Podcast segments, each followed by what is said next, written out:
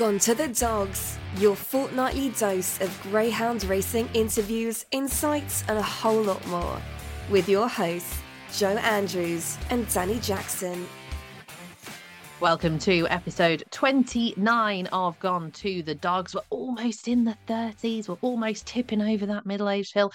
Uh, but 29 we are on today. And of course, I'm Dani Jackson and always joined by my co pilot.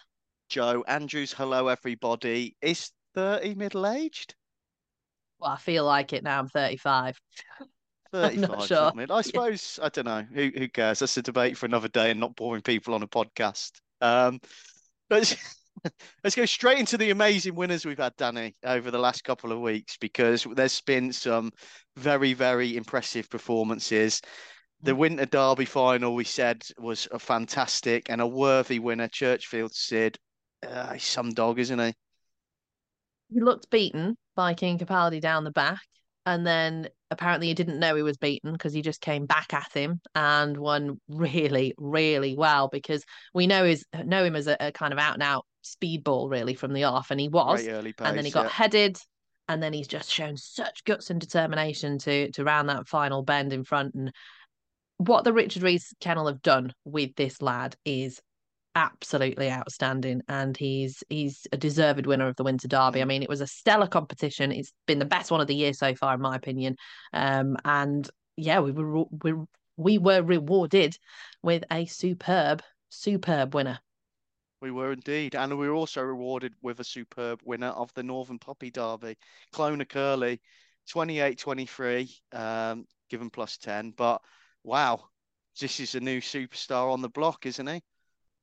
Yeah, and I know that a few people have actually already backed him anti-post for the Derby after he'd won a couple of races over in Ireland as well, or at least been seen over in Ireland a couple of times. So uh, a couple of shrewdies out there have already decided that he could be one to be on on the Greyhound Derby um coming up of course later on this year. So Clona Curly was Newinn Curly, um if you see that name over in Ireland. So uh, I think it was I think he was Newinn Curly for his first three or four races. Then he came over here and changed his name. So yeah, if you see Newinn Curly, it's the same dog, and he But not yeah, Savannah Curly. So uh, no. obviously someone Savannah got in there before Kevin bought him and renamed him again, maybe. I don't know. Or maybe he's not naming them all Savannah anymore. No, because there's a couple of cloners about, isn't there? Yeah, So- Clona Duke, obviously. But so I, I Oh, maybe yeah. he got sold and then resold because obviously Kevin likes to to to have the Savannah prefix. So uh, and you can Mm. only rename a dog once. So, uh, but look, I don't I don't didn't know. know that. Yeah, you can only rename them once. Yeah, yeah, you can't if Mm. they've already been renamed. You can't do it again. Little fact for you. Thanks. Um, I don't know how big he was. I didn't see the weight sheet, and I could have should have gone back and looked. But he looks he looks a fairly big uh, big boy when he was galloping. But I was I was really impressed by by him. Very very impressed. Um, he looks like a star of the future and a star of now. Who's just won a Cat One Northern Puppy Derby. I don't know whether they'll go to Monmore for the for the Monmore Puppy Derby, but um, yeah, very very nice prospect. 37 kilos. Well, there you go. So he is he is a big boy. I thought he I thought he looked like a big galloper, and you know, 480 meters at Newcastle. Probably, you know, as a puppy, probably not playing to his strength. So really would be exciting over 500 at, at Towcester because he looks a big Mm. galloping sort. So uh, yeah, we'll we'll see. But Kevin's got a nice one on his hands there, that's for sure. Certainly does. So one to keep an eye on and maybe uh, snap up the anti-post on the Derby as well. And we had another winner as well, didn't we, Joe?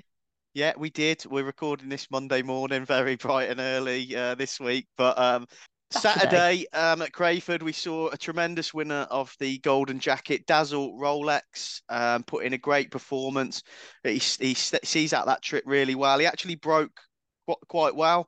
Um, he was just sat in behind the leader, and you did think, you know, who was Savannah Topno, who we know is a, a good stayer, but this trip maybe, you know, maybe stretches his stamina slightly. So when you saw Dazzle Rolex handy in second, you thought, you know, there's a big chance here. And he, he indeed, off the last bend, you know, powered home, uh, went past Savannah Topno, um, and, and uh, you know, looks a really, really nice staying sort. Had some good form in in Ireland uh, before coming over um, for Roger and, and Tony, the owners. Um, he pipped Lively Lauren on the line in a in a maiden um, just before the just before it, you know, to show. And, and they both ran a really good time there to show how good he was and um, you know, a really nice staying prospect for the future because he's not had many runs and you know, relatively young dog up against some seasoned stayers there. It was it was a good competition. It was a really strong final, so um, you know, one to be excited about as well for connections. And I think someone on this podcast might have backed him anti-post as well, Joe. Yeah, I did. Yeah, I was. Um, I can't remember what. I think 16s or 14s, one of the two. So uh, yeah, finally got one right and I've backed a winner for the first time in, in 20 years. But uh, as I said, you know, I was impressed. I was really impressed with him when he when he beat Lauren um, on on the line. Um, and and he's an inexperienced dog, and if he can do that after a couple of runs over in in in Britain. Um, you know, and we're not much experience in, in Ireland. I just thought he was he was one at a bit of a bit of value, and um, he won comfortably in the end. It was really mm. really impressive. He's a nice dog. He is, he is. He's certainly put himself on the map now, Dazzle Rolex, if he wasn't already on yours before uh, Saturday. Joe, I do know that there's maybe been a little bit of an update on Lively Savannah and the breeding experiment. There has, yeah, not positive, unfortunately. Uh, oh. Got the call oh. last weekend that um, she was coming along um, with a blood test not nicely last week, but but she's not really progressed as well as we'd hoped. So it might be that it's a false season. It seems to have plateaued out, but we're we're still hoping that this week um, she'll she'll have come forward and she's ready to mate. If not, she'll she'll come back and we'll we'll give it a go next time. So a little bit disappointing, but these are the, the highs and lows of of uh, of breeding and, and trying to get pups. So uh, we'll see. Hopefully hopefully this time uh, look by the time this goes out on friday we'll probably know either way so i'll, I'll certainly be be updating on on twitter and as usual boring everyone but um yeah at the moment it's just it's, it's not not progressed as we'd hoped well, fingers and toes crossed for Lively Savannah, but uh, obviously there's plenty of chances in the future as uh, she's only a youngster. Right, Joe, I think that is it. So it's not it. It's Joe, not it. What else just, is going on? I just wanted to give a shout out to um, Dave, oh, Dave Branch, yeah, and uh, at Dave AT branch. Look, Dave runs a load of tipping competitions. They're great. It's a it's a pool comp. You put money in. Um, some of the money goes to rehoming charity um, which is great. And then there's obviously a prize pool for the top five, usually depending on how many entrants there are. So follow Dave, get involved in the competitions. There's usually a WhatsApp chat as well that goes along with them, and uh, they're good fun, um, raising money for a good cause. Um, so get involved. However, in one of the chats for the competitions, there's been a um, a charity raffle, and some of the top breeders in Ireland have kindly given up six puppies um, as part of a raffle to raise money for the late Pat Curtin and the, and the hospice um, that was was dear to his and his family's heart. Now it was a hundred pound a ticket, so a load of us just put in put in some money to buy a number of tickets. Um, I think eighty thousand or nearly eighty thousand pounds was raised, so absolutely wow. incredible effort by everyone there. And then we found out yesterday the draw was at Lifford, I believe, and we've we've won a dog. Uh, we've won a pup. So I think there's about 14 of us that have won a pup, which is great news. We're all very excited. You should have seen the look on my wife's face when I told her I'd got to share in another greyhound. I wish I would have recorded it. Um, but that's not the end of the story. So there was about uh, six pups, as I said, and I think four or five of them were, were greyhounds, racers, pups, bred. And one of them, or possibly two, were, were coursing bred greyhounds. well, of course, all of us have, have won a coursing pup. Um, so a lot of confusion ensued about. We all know what what coursing is, and, and, you know, sort of mildly how it works. Some more than others. Um, but we've just yeah we've we've won a pot we didn't know the breeding what was going on we didn't most of us didn't know what happened teresa cahill luckily is is part of the the 14 that have won a share in the pup she bought a ticket and and her and the family have, have had success on the coursing field so she's educating us all as to what happens and what goes on um, um, so she's she's the, the, the font of knowledge basically, um, and we're all learning a lot about coursing and and what happens. But yeah, we've got this nicely bred bitch. Um, she's um, I think June or July 23, um, and we've we don't know what to do with the trainers or what was going on. So uh, yeah, fun and games. But I'm sure people will follow this this bitch's progress um, on on Twitter and stuff. And look, everyone's buzzing like we're, everyone's that's involved is excited um, to be part of this new journey in, in the coursing game. So uh, yeah, I just wanted to give a shout out for that, not only for the pup but for for Dave's comps as well. So they're always worth a mention.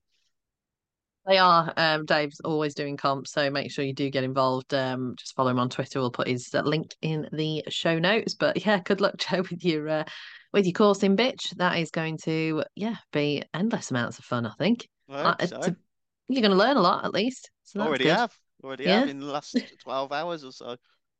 Fabulous. Well, that I believe is now it for the news that we've got in the greyhound world. So we're going to dive into a fabulous podcast all about rehoming with Livi Noble. We are, and just before we get into that, I could just say there's no betting this week, so uh, the end of the interview will be the end of the podcast this week. I don't want you all to be shocked and waiting for winners and that, but there's no there's no prizes or comps up at the moment. The Golden Sprint starts, I think, this week, but when we're recording, we've got no no info. So you're gonna have to go without the winners and wait till next time. You are indeed. Sorry about that, everyone. But um, time is precious for Joe and I this week, and we will be uh, diving into the interview, but also be back, of course, in a couple of weeks' time. So I hope you enjoy this fabulous interview. And uh, Livi is very, very enthusiastic and a great talker. So let's dive in.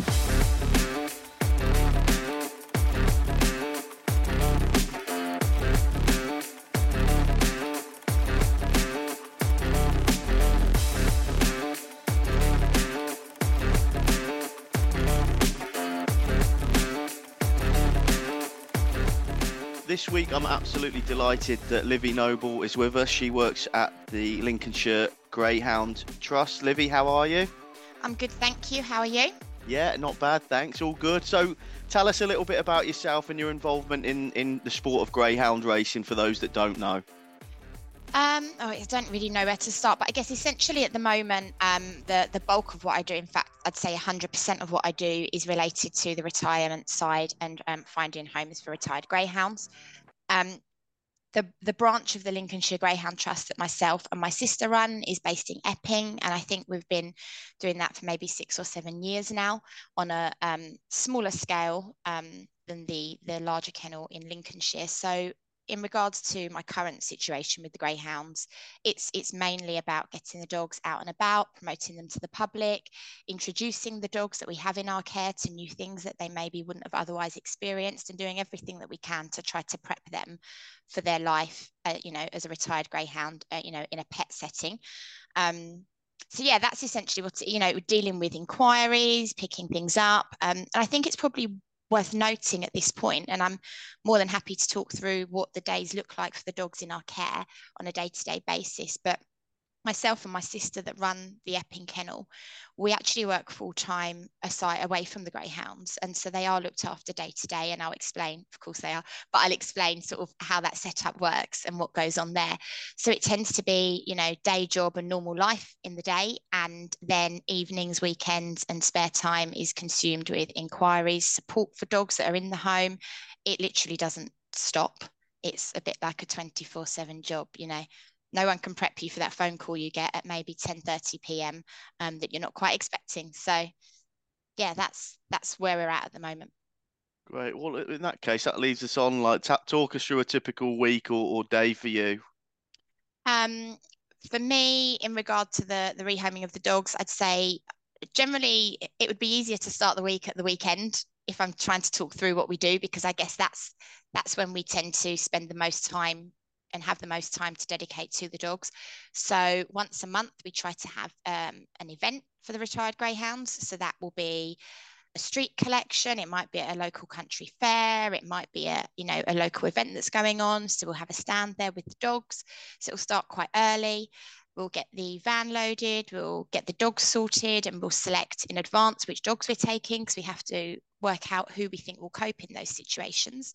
So we'll get that van loaded and, and head off to where we're, you know, going for the day. And we'll spend the day there speaking with members of the public, encouraging them to come and see the dogs. Whilst we're obviously there to spread the word, it's hugely beneficial for us at the same time to learn more about the dogs because quite often they wouldn't have been in those settings before. So the day will then be spent speaking to people, and you know just trying to promote the breed and get that awareness out there because despite the fact that they are growing, you know, increasingly popular compared to sort of a few years ago, they're still not on the forefront of everyone's minds when people think about getting a pet dog. And then we'll head back and obviously make sure the dogs are settled and sorted and fed. Um, and then it will be a case of potentially sometimes already dealing with inquiries that are starting to come through from the day. If we've had a particularly successful day, quite often people message us on the day. That doesn't mean that they always become homes. Um, and then it might be that we might have a home visit to do that evening because we always home visit places before the dogs you know uh, handed over. It might be that you know particularly in the summer months when we have the lighter evenings it might be that we've got some kennel visitors to come and meet the dogs that evening.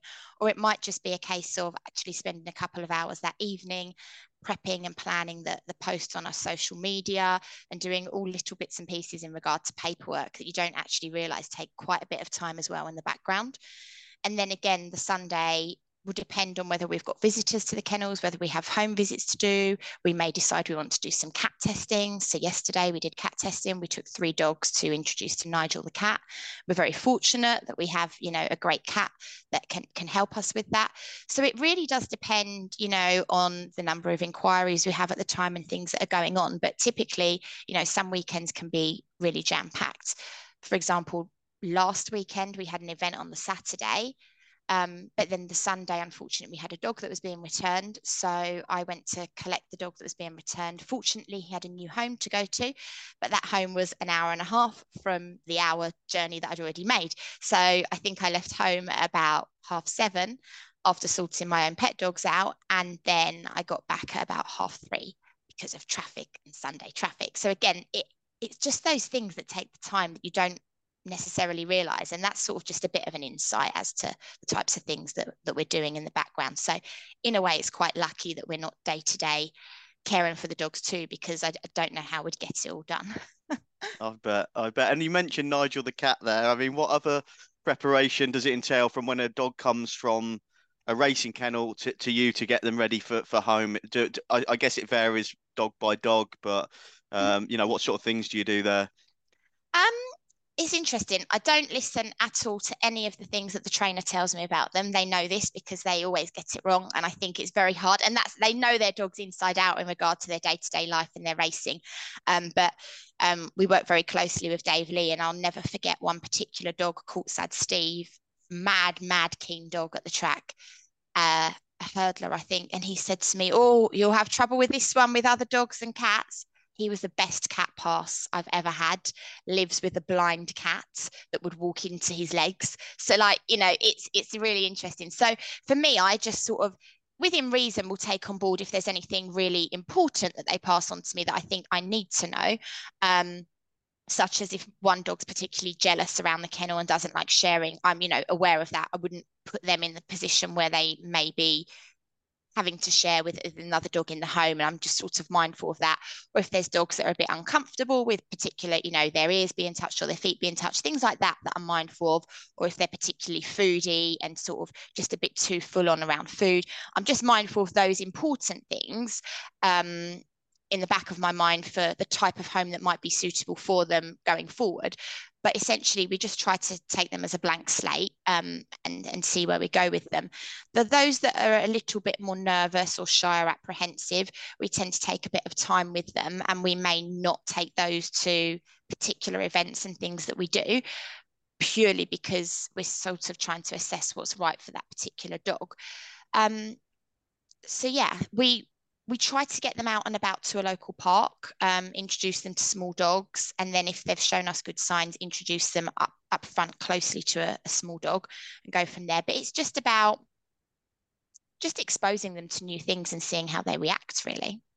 Yeah, and then once you understand the dogs, what process? How do you match them with a family? Again, you mentioned the home visits and things like that, but I, am assuming you ask the family about their situation and, and their their routine, and, and then try and find a, a dog that suits. Can you just talk us through that process? Yeah, definitely. I think the way that we do things may be a little bit different, and I think there's a couple of factors for that, which I'll explain. So, um, where the kennels are based, um, I've mentioned Dave Lee a little bit earlier, but we have um, a block of kennels at Dave Lee's. And so we're very fortunate that he and his team of staff do look after the dogs for us day to day. It's quite nice as well if we're taking on any dogs of his. It's a bit of a home from home, but it's a little bit further away from the hustle and bustle of the, the racing end of the kennel, which is quite nice for the dogs. So what we tend to do is when people reach out to us in the first instance to inquire about rehoming a retired greyhound. We'll send them some information about how we operate as a charity, a bit of our background and who we are, and what greyhounds are like as pets, and a little bit about greyhounds. And we ask them to have a read of that and think about that information. And then if they do feel that they like the way that we operate, like what they read in regards to what to expect from having a pet greyhound, um, we then say to them the next step would be a home visit.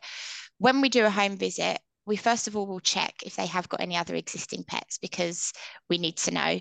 The reason for that is we generally take our own pet greyhound with us to the home visit because it's important to people to see the size of a greyhound in their home.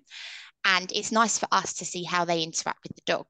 Um, so currently our pet greyhound forest he's not so great with small dogs um, which is new to us because our last two girls were excellent with all other breeds. So we're obviously mindful of that if they've already got an existing medium and below size dog in the home. And obviously if they've got cats unfortunately our you know our pet dogs are not cat trainable so we'd you know change things. But we take our dog with us have a chat with them understand a bit more about their setup who's in the home, whether there's any children in the home, you know, just things like, you know, we do rehome to people that don't have a garden we, we are open to people that don't have a garden. So again, it's understanding the setup and the layout there, because what we need to do is we need to make sure that we understand all of the expectations for that dog so that we can then decide the right type of dog. So for example, if we had a particularly shy dog that isn't massively confident and they had to go up and down stairs and it were an apartment in a, a place where there could be noise from other areas that could unsettle the dog, we'd know straight away we need a particular type of dog for that home. If they've got young children, children, for example, we know that we need a dog that's, you know, not shy and unsure because that wouldn't be right for that dog. But we equally need a confident dog, but maybe a dog that's not too overconfident and excited to see everyone, that they're not knocking everyone flying. So it's good for us to meet everyone in the home, get an idea of the setup and the setting, you know, we home to quite a lot of people that live in in London, but there are quieter areas of London and busy areas. So again, it's so important for us to go and meet everybody um, at their home. And also just make sure that they are genuine and do actually live where they say they live and it's not just somebody that's just appeared. So the reason that we do that in advance is we like to find out as much as we can about the particular home. We like to also sit there and say to people, this is what to expect. This is what the process is. You know, the majority of greyhounds settle in quite well, but not all of them do. You could have sleepless nights. You know, there could be accidents. They might absolutely wreck your home. You know, there's lots of things to consider, and we don't know. It could be the quietest, most easygoing dog in the kennels, and this is what I always stress to people, but complete opposite in the home, and vice versa. You know, my dog that I've just brought home back in August, Forest, oh, a nightmare around the kennels. The easiest dog I've you know ever he just walked in here as though he'd always lived here but i didn't i didn't know what to expect until he was in the home. So we do that in advance um, and the other reason that we do that is again our own particular view. We could be wrong here. And I always liken it to when you're little and you've saved all your Christmas money and you go into a toy shop and you see something and you want to spend it all at once. And your parents will say, Are you sure you want to spend all your money on that one thing? And you say, Yeah, yeah, yeah, I do, I do. Because all you can see is that thing in front of you. You don't care about thinking about, you know, a bit further down the line. You just want to buy it. So, what we're mindful of is people coming along to the kennels, meeting the dog, seeing this dog, deciding they want that dog, and you try to say to them, this is something to consider, that's something to consider. It might not be easy, but all they can think is, I want that dog. So we do it in reverse to then say to them, this is what to expect during the settling in process. These are the barriers that you may have to overcome, and it's not going to be easy. Have a think about it. If you do still feel that you want to offer a home to a retired greyhound, great. We'll then arrange for you to come to the kennels and meet the dogs. When they come to the kennels to meet the dogs, it might be historically when we first started, I can't quite remember that the reason we don't do this is because we are within a licensed racing kennel. So it wouldn't be right to have members of the public walking up and down. I also don't like that idea. I find if you walk up and down a kennel range, some dogs will sit at the back of the kennel, other dogs will be going crazy, and it actually really unsettles the dog. It helps nobody. And you can't learn anything about a dog by just looking in the kennel. It's a completely alien concept. So, what we tend to do is people will arrive and we'll say to them, We've got three or four or however many dogs that we think are suitable for you. We'll bring them out one at a time, take them for a walk further away from the kennels, and then, you know, no distractions. Have a have spend a bit of time with them and then we'll meet you in about 10 minutes or so with the next one and we'll swap them over. At the end of the time that they've met all those dogs we'll then say right what are your thoughts? Who do you like? Do you want to see so and so again? Sometimes they'll say what do you think? That gets tricky when there's a number of dogs i think it's important for them to make the decision um, but if there is one that i think is a real real good fit i will always you know pass that on to them. So that tends to be how we do things. And then we'll talk things through and we'll reserve a dog for up to two weeks. The main reason we don't do that for any longer, we do recognize people have you know work and things to plan around. But the, when we tell people this in advance at the home visit in regard to sort of the timelines that we're looking at and we never pressure anyone to make decisions very quickly but we say at the point you come to the kennels to meet the dogs we will only reserve them for two weeks that you know, we're a bit flexible sometimes, but we've had a situation way back in the past where we reserved a dog for eight weeks and then he was returned after two weeks for stealing a loaf of bread. That's a long time for a dog to see all of his friends go home and then be returned. Um, so it, it just didn't really make sense to be hanging on to dogs for long periods of time unnecessarily.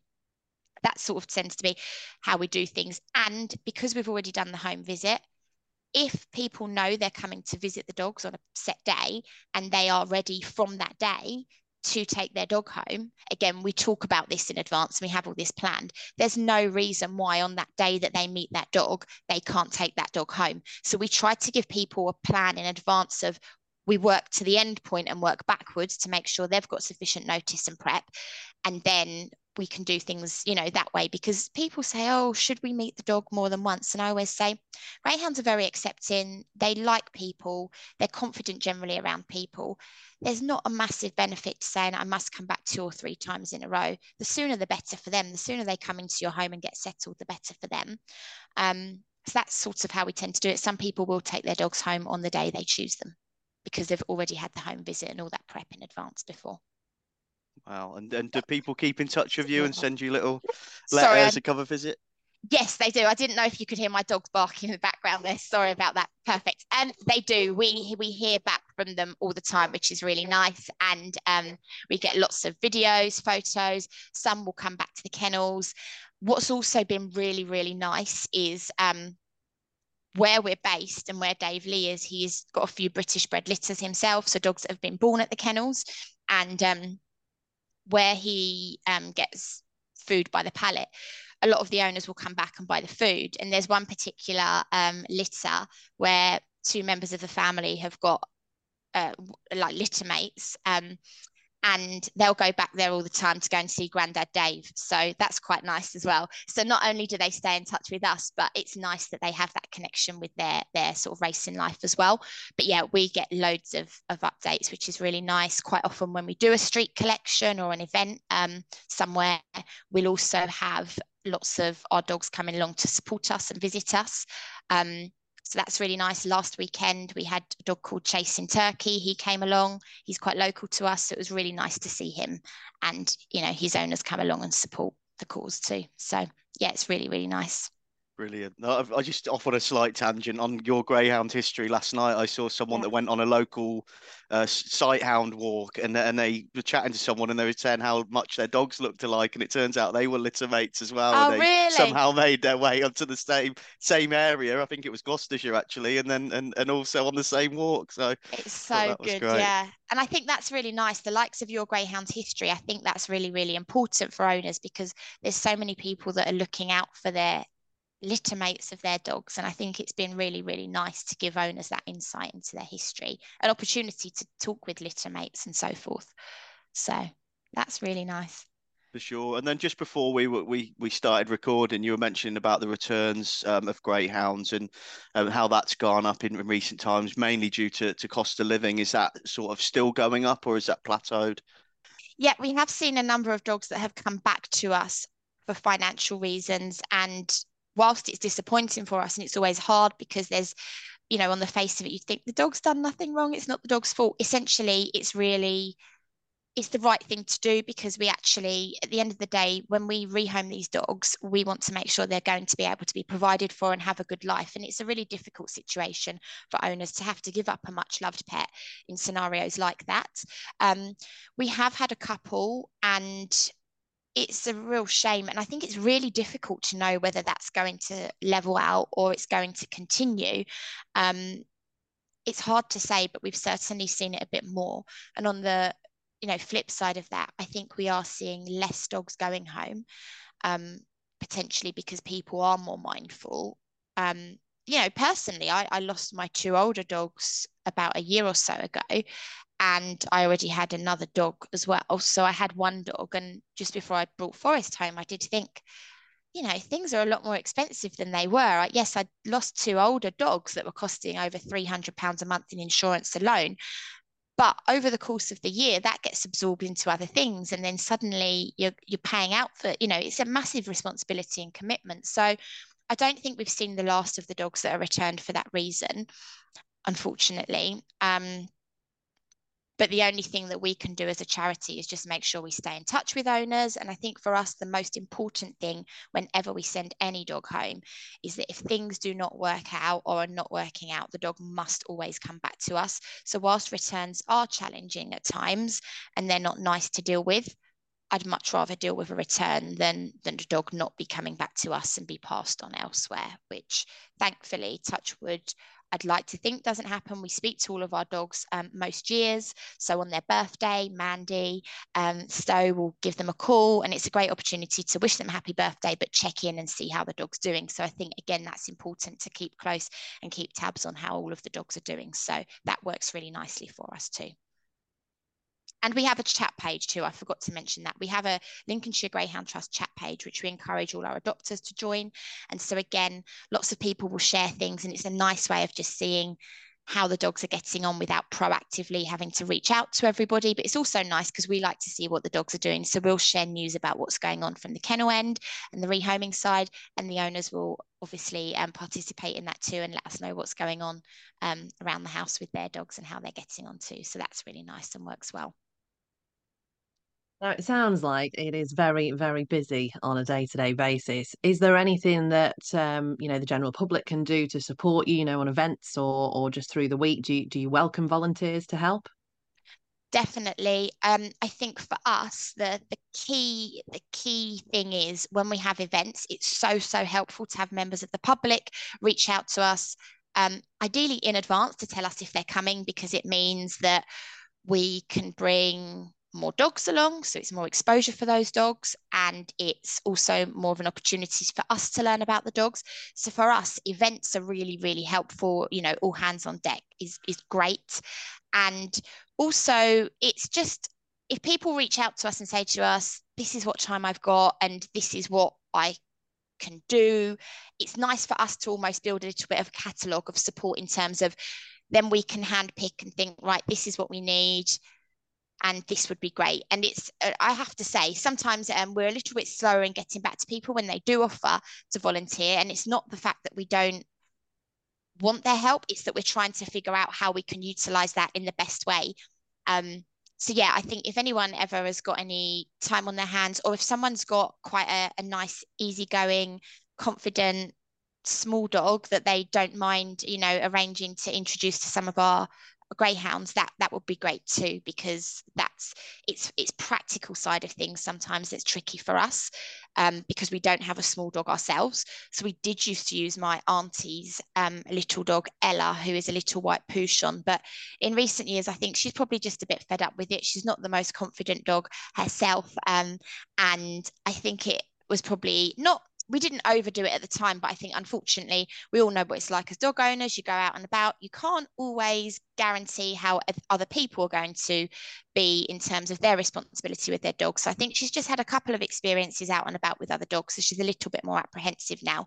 So um, yeah, always on the lookout for uh, a nice small dog that can come on some walks with our dogs for sure. And so again, that would be evenings or afternoons. I say evenings when the weather changes and we have daylight, um, or um, weekends would be good for that. So, yeah.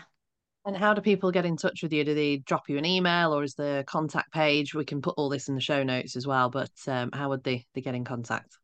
Um, in the first instance, I'd always direct people to our um, website, which is www.lincolnshiregreyhoundtrust.co.uk. On there will be Kevin, our chairman's number.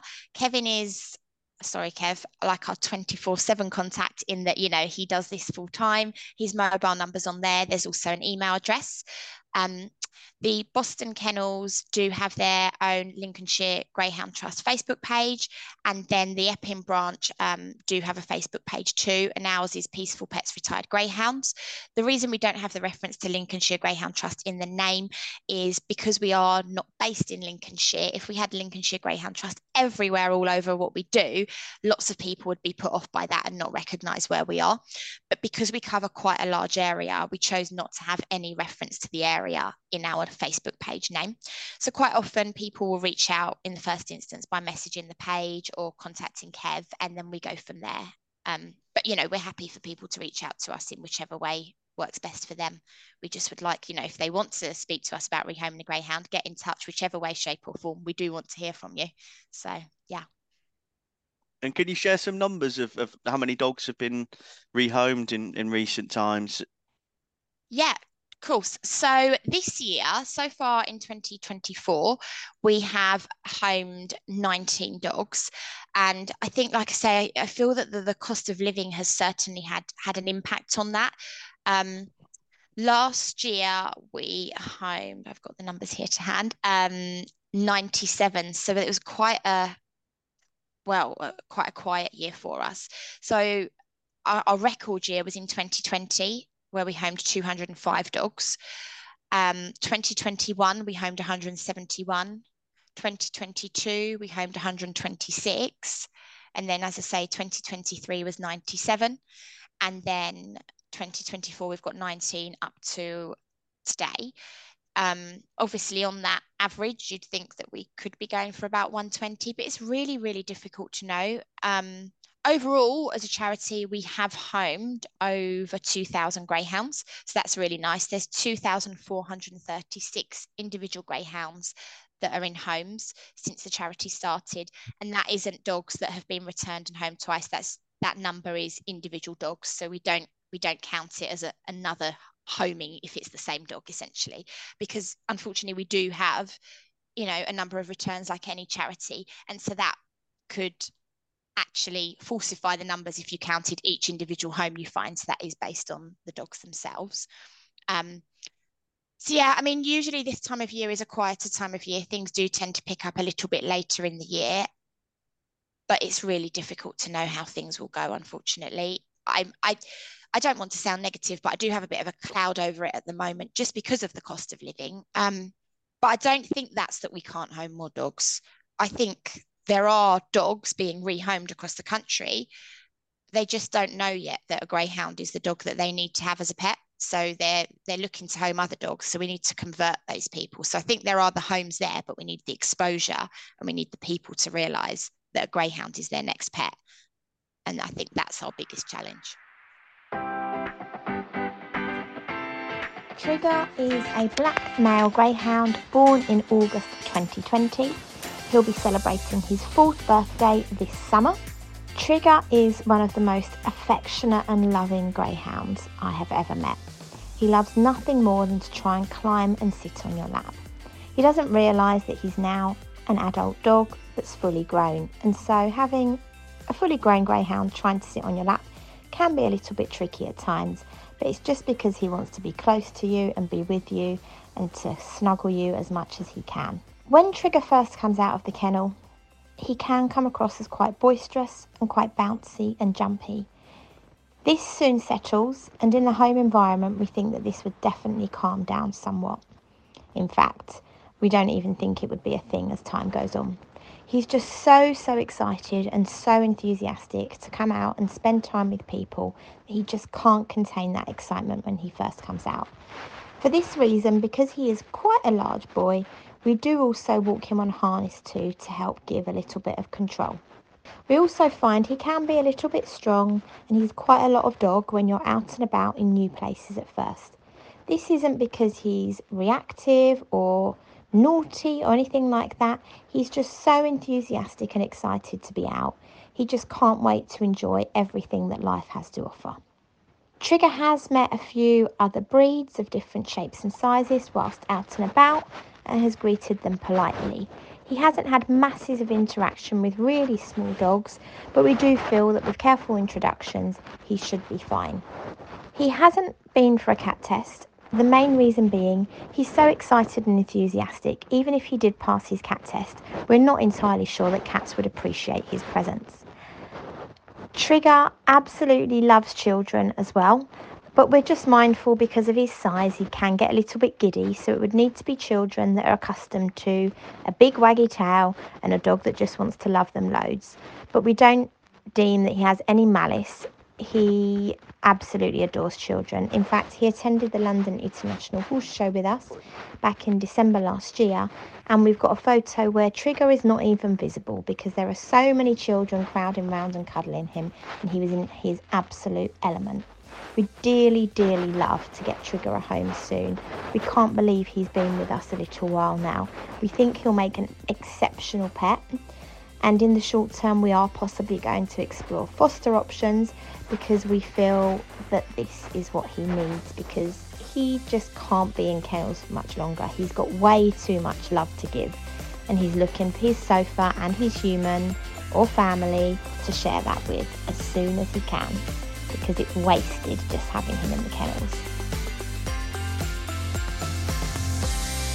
Which leads us perfectly on to the next question then. Um, what help and support do you need as a, as a rehoming centre from from other other people or the GBGB or whoever it may be to increase the chances of, of greyhounds getting homed and to promote the breed as a pet? Um, I think there's a couple of things. One of my biggest bugbears, and I sound like I'm on a bit of a rant now, is um, particularly on social media platforms, I see so many people from within the industry that are saying homing's really challenging. Oh, I've got this dog that's waiting in the kennel and I really want to find it a home. And the waiting list is, you know, however long I've been waiting ages. But there's so many people that I've got an opinion on this situation that we're in but don't have a pet greyhound at home themselves, but have gone out and got a completely different breed of dog. So I'm not saying if they've got an existing dog, fine. But make your second dog a greyhound. You can't expect people to help you and take your, you know, your dogs home. And you can't, you know, you should be doing your bit as well. And sorry, I know I sound like I'm having a bit of a rant here, but th- there's a lot of greyhound trainers that will have other breeds. There's no issue with that. Have other breeds, but throw a greyhound into the mix as well. Like, you know, help help things along yourself too. And actually, if you've got a pet greyhound yourself, you will be able to talk to people about what they're like as pets. And that passion will shine through a lot more than if you're talking based on hearsay. I think once you've got one, and you can then say to people, come and meet my dog. And all those little things like that will just help sow those seeds and in the minds of the potential owners out there. So I think that's sorry, I've gone on a tangent there a bit, but that is one of my my bugbears. Um, in terms of the support from the industry, I think there just needs to be more done to actually support what's going on. So I think, and I've, we've all said this for years, and I, I don't know what the answer is and why it doesn't happen but why isn't there a, a national campaign to try and you know get greyhounds to the forefront of the general public i know there's a lot of tv on demand and things like that so maybe we've missed the boat for having you know something on tv but i think with the money that there is potentially available that could be utilized how you know what can we do to to promote this further and i have to say initiatives that are sort of, you know, track based or greyhound racing within based are not really that helpful. I think a lot of people within the sport are aware of the situation and the greyhounds do make great pets, but we need to get that out and about to the public. And I think for me, the, the biggest challenges are getting that message across. And unfortunately, it's at antisocial times. People don't want to give their weekends up um, all the time to help, but it's those events and it's them opportunities and that awareness and that workforce at the weekends that go to get those dogs out into the public that are really sort of helping. So I think it's I can't really even pinpoint what the industry could do right now. I'm having a bit of a blank to be totally honest because I feel like we've thrown loads of ideas over the years and I'll be honest, I don't think there's been masses of strides in terms of supporting the home inside of things. There's been cash injections, which I think, you know, the bond scheme's good, the injury recovery scheme's good, no doubt. Um, but that doesn't get dogs into homes. That gives them more of a security in that time that they're racing and as they approach retirement. And I think one of the things that I've seen a lot is that I think a lot of people from within racing mistook or misunderstood the fact that the bond scheme would mean that there was always a space for their dog to go into a rehoming kennel. I'm not sure how that messaging came out because I don't know how that could be the case.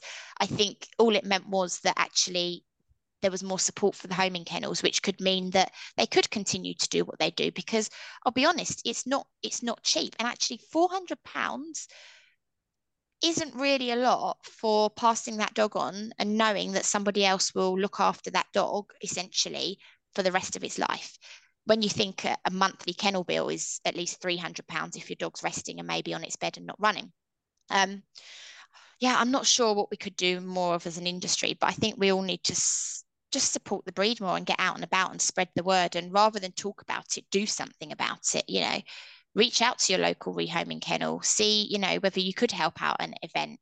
And yeah, I I don't know. I don't, I don't know what the answer is. I just know we need to get them to the forefront of the public more somehow. And whether that is from a financial perspective, that there's a boost and there's a way of, you know, paying to get some advertising out and about. I think that's that's what's really important. Yeah, it's always about money, isn't it? Whenever you know we we speak to the GBGB, there's not an endless pot. But I'm just again thinking out loud now would people be willing to give their bond money if they've rehomed personally or via a friend and therefore you know they they could tick a box and say i don't want my bond money back put it towards a, a pot to to promote the greyhound breed in a national campaign or something like that? I, you know i, I don't know because uh, i know money is challenging but it needs it does need a national campaign i think to promote the greyhound breed and and greyhounds as a pet. Because once again you know greyhound racing is very good at speaking to its own fans and, and engaged spectators and participants, but it's about getting the message out, you know, to a, to a wider audience, isn't it? I think that's what what's needed. Definitely. I think actually you hit the nail on the head about the the bond money. I sort of did that myself in a way. So my current my first two dogs didn't go through the bond wasn't in existence actually, you know. They were born May 2011, but my current dog I sort of knew that I'd bring him home sort of, I say loosely. Um, and he was fully bonded. And I had in the back of my mind that I would take him home, but I actually put him into the charity for rehoming first, just in case for whatever reason I didn't. I mean, within a day of saying that, I brought him home anyway.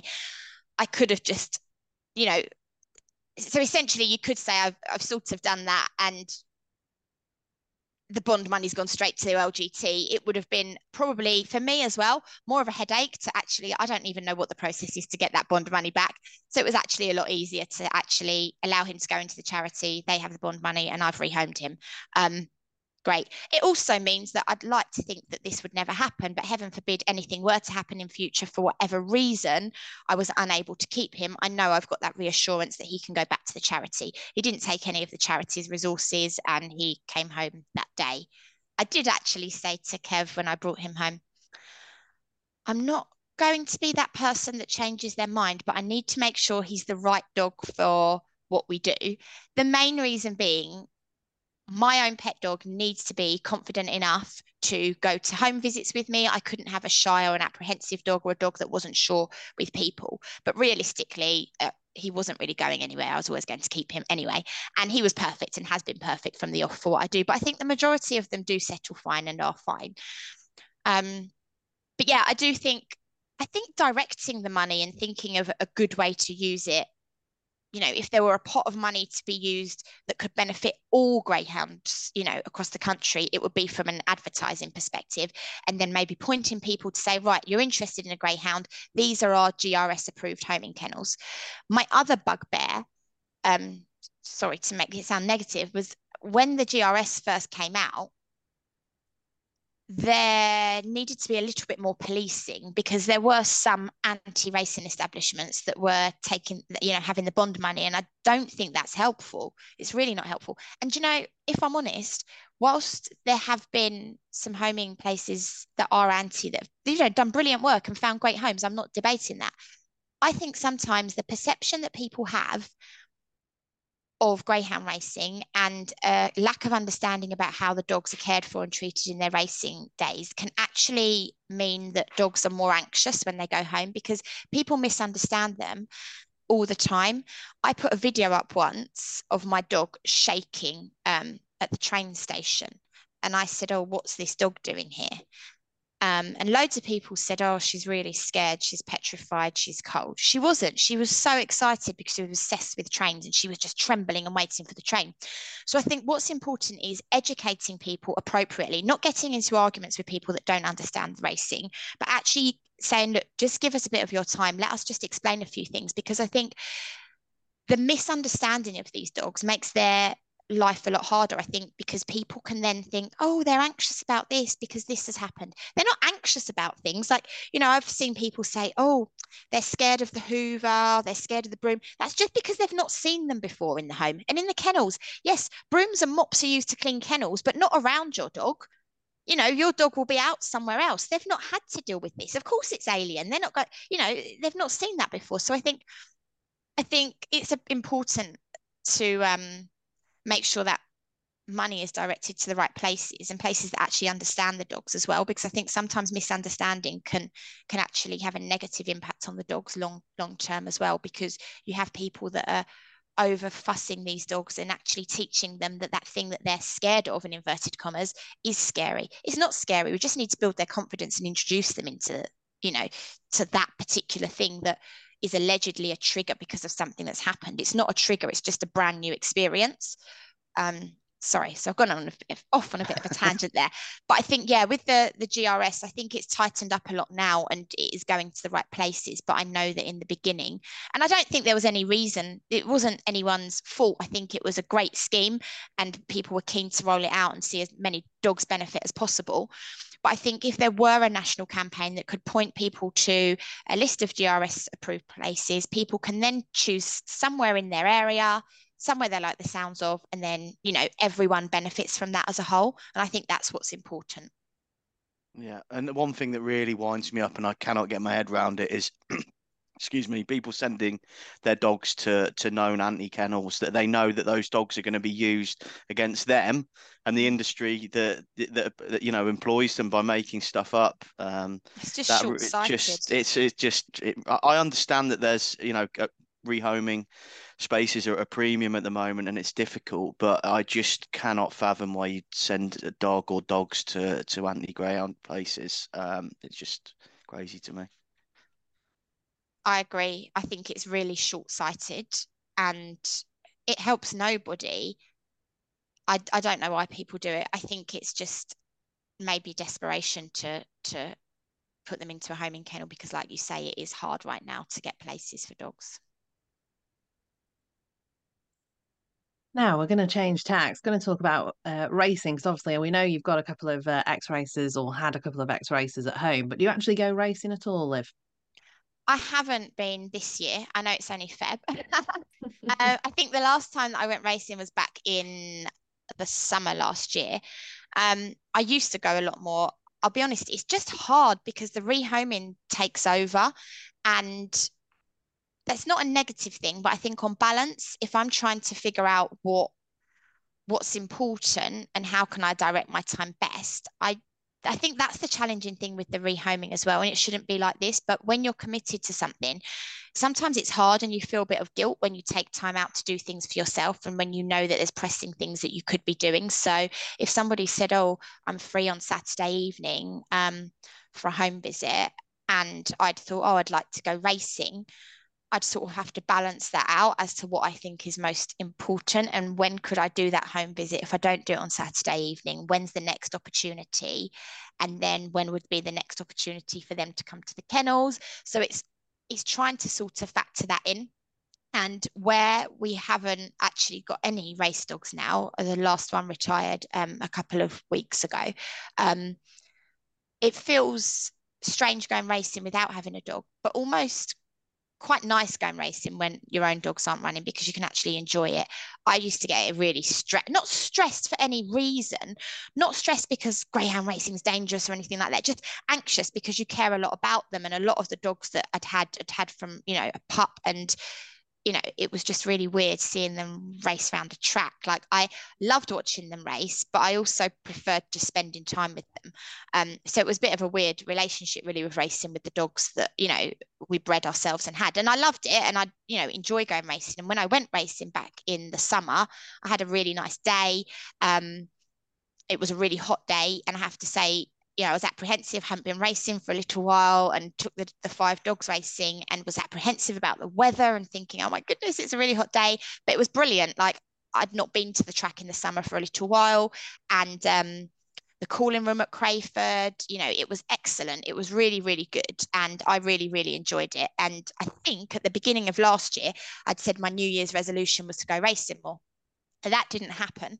Um, but maybe this year coming, um, yeah, me and my sister were talking, saying we haven't got any race dogs at the moment now, and um, it would be nice to have one. Did ring Dave Lee up and say, "Are you breeding from Jess? Can we put our name down for a pup?" But he said, "Oh, that, that's a while off yet." So, um, so yeah, we'll see. Um, I'd like to go a bit more for definite. And who have you been your favourite greyhounds over the years? As in in general racing or just either racing at home name drop a few um i'd say in terms of race dogs and dogs that i really really liked obviously um like westmead hawk comes to mind because yeah he was exceptional and I remember going to the Dunphy's and meeting him in person. I felt like I'd met like a celebrity. So that was really nice. Um, I met a lovely, lovely dog that I never actually saw, met him racing. Um, but a dog that's really stuck in the mind is a dog called Cashion Legend. And we used him um, with one of our brood bitches. Um, and then we actually went over to to visit um, him with his owners, and he was just a lovely, lovely dog. And then we were very kindly, myself and my sister sent um, a bitch pup as a gift from his last litter that he sired. So I think, yeah, he's a special dog to us. And ironically, actually, it's just occurred to me now. So Cashion Legend was the sire of the litter that we bred. And one of those pups in that litter was a bitch called Special Story and she's actually the mum of Forest, my dog that I've got at home now. Um, and the main reason I always knew that he'd come home with me, I wouldn't say he's particularly one of my favourites. Sorry, Forest. No, he's lovely. I love them all. Um, he wasn't feeding when he was first born, so he was hand reared at home for a week. So obviously, I knew that at some point I'd have another greyhound. I was hoping that my two that I had at home which one of which was his grandmother Elsa and um, his auntie Millie. They were litter sisters. I was hoping they'd obviously live forever. Um, they didn't, so I knew that I'd have room for a greyhound again at some point. And so this last litter we had that we bred that were running, I guess it always made sense that the hand rear dog would come back home when he retired. Um, so yeah, in terms of favourites, um, personal favourites of mine. We had a dog years and years ago we bred called Donut. His race name was Connoisseur, and I, I adored him. And yeah, he was definitely one of my real favourites. And then my two pet dogs that I had at home, Millie and Elsa, Special Millie and Special Release. Um, they, they know they're quite good on the track, won a couple of opens, and you know we bred from them both and had great fun with their pups. Some of them won opens. Um, both very different dogs. Um, but I guess I have to the the the most you know special dog for me i guess that has brought all of this about um, would be their their mum special liberty she was 23 kilo bitch um, she won loads of opens for us she was exceptional and yeah we've yeah she was great so yeah there's loads there's loads actually there are loads. And there's loads of dogs now, you know, from the homing perspective that I meet and think, I just love this dog. He's a great dog or she's a great dog. So I really like them all, to be honest. Um, but yeah, Westmead Hawk was great to watch. Yeah. Who have been the funniest characters? Because I know that, you know, you've got your usual kind of chilled ones or the mental ones, but who are the ones that have been maybe a little bit naughty but have really caught the attention of people? Oh, I would probably have to say, again, don't want to make it about my own dogs, um, but Millie, special Millie, um, she, I yeah, just real funny character in terms of always up to mischief, like knew right from wrong, wasn't naughty ever, but um, you know, she'd go on home visits, and in one particular home, she emptied the bin. Another home, she went and stole the other dog's food. So she was sort of, you know, always up to mischief. Um, but you know, knew what she should or shouldn't be doing, but sort of that sort of sneaky sort of um, you know, look about her. Um, I'm just trying to think. We've we, there's there's been so many over the years that have just got some like really funny um, quirks. Again, not bringing it back to sort of myself, but um, you know, my own dogs rather. But again, my other pet dog, Elsa, this stemmed from being racing, uh, actually, when she was racing as well. Um, she just one day decided she didn't like going in the concrete paddocks anymore, so she just wouldn't go. And like Dave Lee trained her at the time, and I said, "What what's going on there? Why is she always in the grass paddock? Oh, she doesn't like the concrete ones."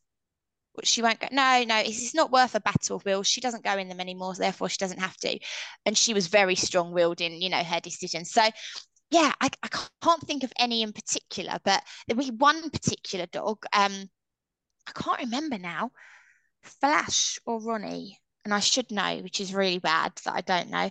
Um, one that Dave Lee bred. He used to lay down on parade, um, just lay down, and he'd do it you know, around the kennels as well. And when he went home, he'd be for a walk, he'd just suddenly lay down, not flat on his side, just sort of crouch down and just, you know, um, which again, unusual and you don't really see it that often. Um, so yeah, there's there's definitely been a few. Literally, the more I think about it, I could probably reel loads off. Um, but I think my favourite ones are the ones where I get told by, you know, the trainer or the owner or the kennel staff, this dog's crazy, it's not going to be good with cats. And I say, actually, they're perfect. So it's really interesting when you get one perception of them at the track versus what you see elsewhere. And then, Livi, I think we'll end on a really good question that we got from uh, Kim and Chris Robertson on, on Twitter at Porkis22. Um, what's the biggest barrier that's stopping people adopting a retired racing greyhound that then choose other breeds of dog? And then they go on to say, can the sport industry and Greyhound Board better focus focus its efforts to address that barrier or barriers? Well, that's a big question. Um, I think to start with the, the first section on what's the biggest barrier, misconception, um, in the respect that when we are out doing street collections and things like that, we get a lot of people that will come up to us and say, Oh, I'd love to have a retired greyhound, but they have to wear muzzles and I've got children. I'm not sure they'll be great because are they, you know, aggressive. Another thing is, oh, they must need, need loads of exercise. Therefore, they're not the dog for me. I haven't got loads of time. Another thing is, oh, but I've got a small fluffy dog. They're going to think it's the rabbit and eat it. Or I've got cats. Um, I can't have a greyhound. So there's lots of things there. But I think, again, that just stems back to that whole exposure and getting the opportunity to give people an insight into what they are like as pets. And I think if we link that a little bit into um, what we can do as an industry, I have lost track of the amount of times I've overheard people within the industry almost supporting some of those claims about the fact that they can't live with small fluffy dogs or cats and saying, oh yeah, you know, he'd do this, he'd do that. That's not important. That's not helpful. Rather, you know, you know, why not answer that with some dogs can and do live with with cats because we know they do some dogs can and do live with small animals we know they do you know special bingo we rehomed him a month after his last race he had quite a good race career and he went home with a house rabbit you know that was a dog fresh off the track. He couldn't care less. So I think sometimes the the barriers are based on misconceptions and not readily finding enough information available quickly enough to hook them in. So at the point where on the face of it they think, oh, I maybe I would quite like a greyhound from what I understand of them, but I've got a cat, they then look elsewhere. But I also think again, it's just awareness and getting the word out there. People tend to think that they need a lot of exercise and they're not a great pet for older people. They're actually an excellent pet for older people because they're quite laid back. Obviously, not all of them are. They don't need a lot of exercise. And an elderly person is a lot less likely to trip over and hurt themselves from a big dog in front of them than a dog that's running in and out under their feet. Um, so I think the barriers are almost the misconceptions that we need to break down to the general public more and more. Um, and I think understanding and recognizing if you are a home homing kennel that don't rehome to people with cats, which is fine because not everyone has the opportunity and the means to test in that environment. But to be as accommodating as you can and maybe signposting them to somewhere that does, rather than lose those owners from taking on the breed, try and point them in the direction of somewhere that could, because at the end of the day, we all know, and I think will agree, once you've had a greyhound, you'll continue to have a greyhound because you recognize the quality of, you know, of what quality pets they make and what great dogs they are. So I think the more people we can get having a greyhound by accommodating them as best we can, and even if you as a particular homing kennel haven't got the right dog, just making sure that their dog that they have is a greyhound will definitely help in the long run. How can the industry help?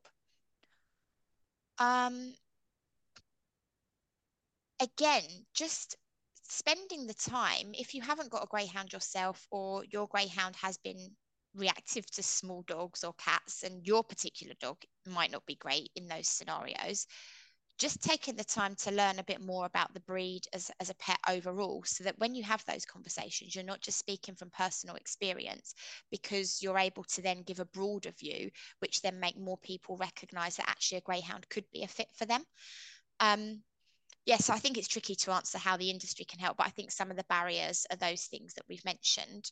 Um, and again, misconceptions about they're a rescue dog and therefore they must come with a lot of baggage and problems. Therefore, can they be trusted in a family environment because of these triggers and things that might happen? Again, breaking down those barriers. They're not, they're actually a dog where you're probably going to know a lot more as rehomed dogs go, taking on an adult dog, you're probably going to know a lot more about a greyhound and its life experiences that it's had up to that point than you are any other breed of dog that you take on as an adult dog, apart from if it's an adult dog that you know has been brought up by a member of your family that you know happen to know personally. So I think I think it's misconceptions that then become barriers. And I think also we, as a, a, charity, one of our biggest focuses is on, you know, trying to find fully committed owners. We know that they're great pets, but it's not always, you know, easy. So for us, we're just looking for people that are dedicated to giving a dog a home, spending the time to understand, you know, what to expect as they settle in, and then becoming ambassadors themselves for the breed as well. So I think again, the more dogs we get into homes, the more ambassadors there are for for the breed.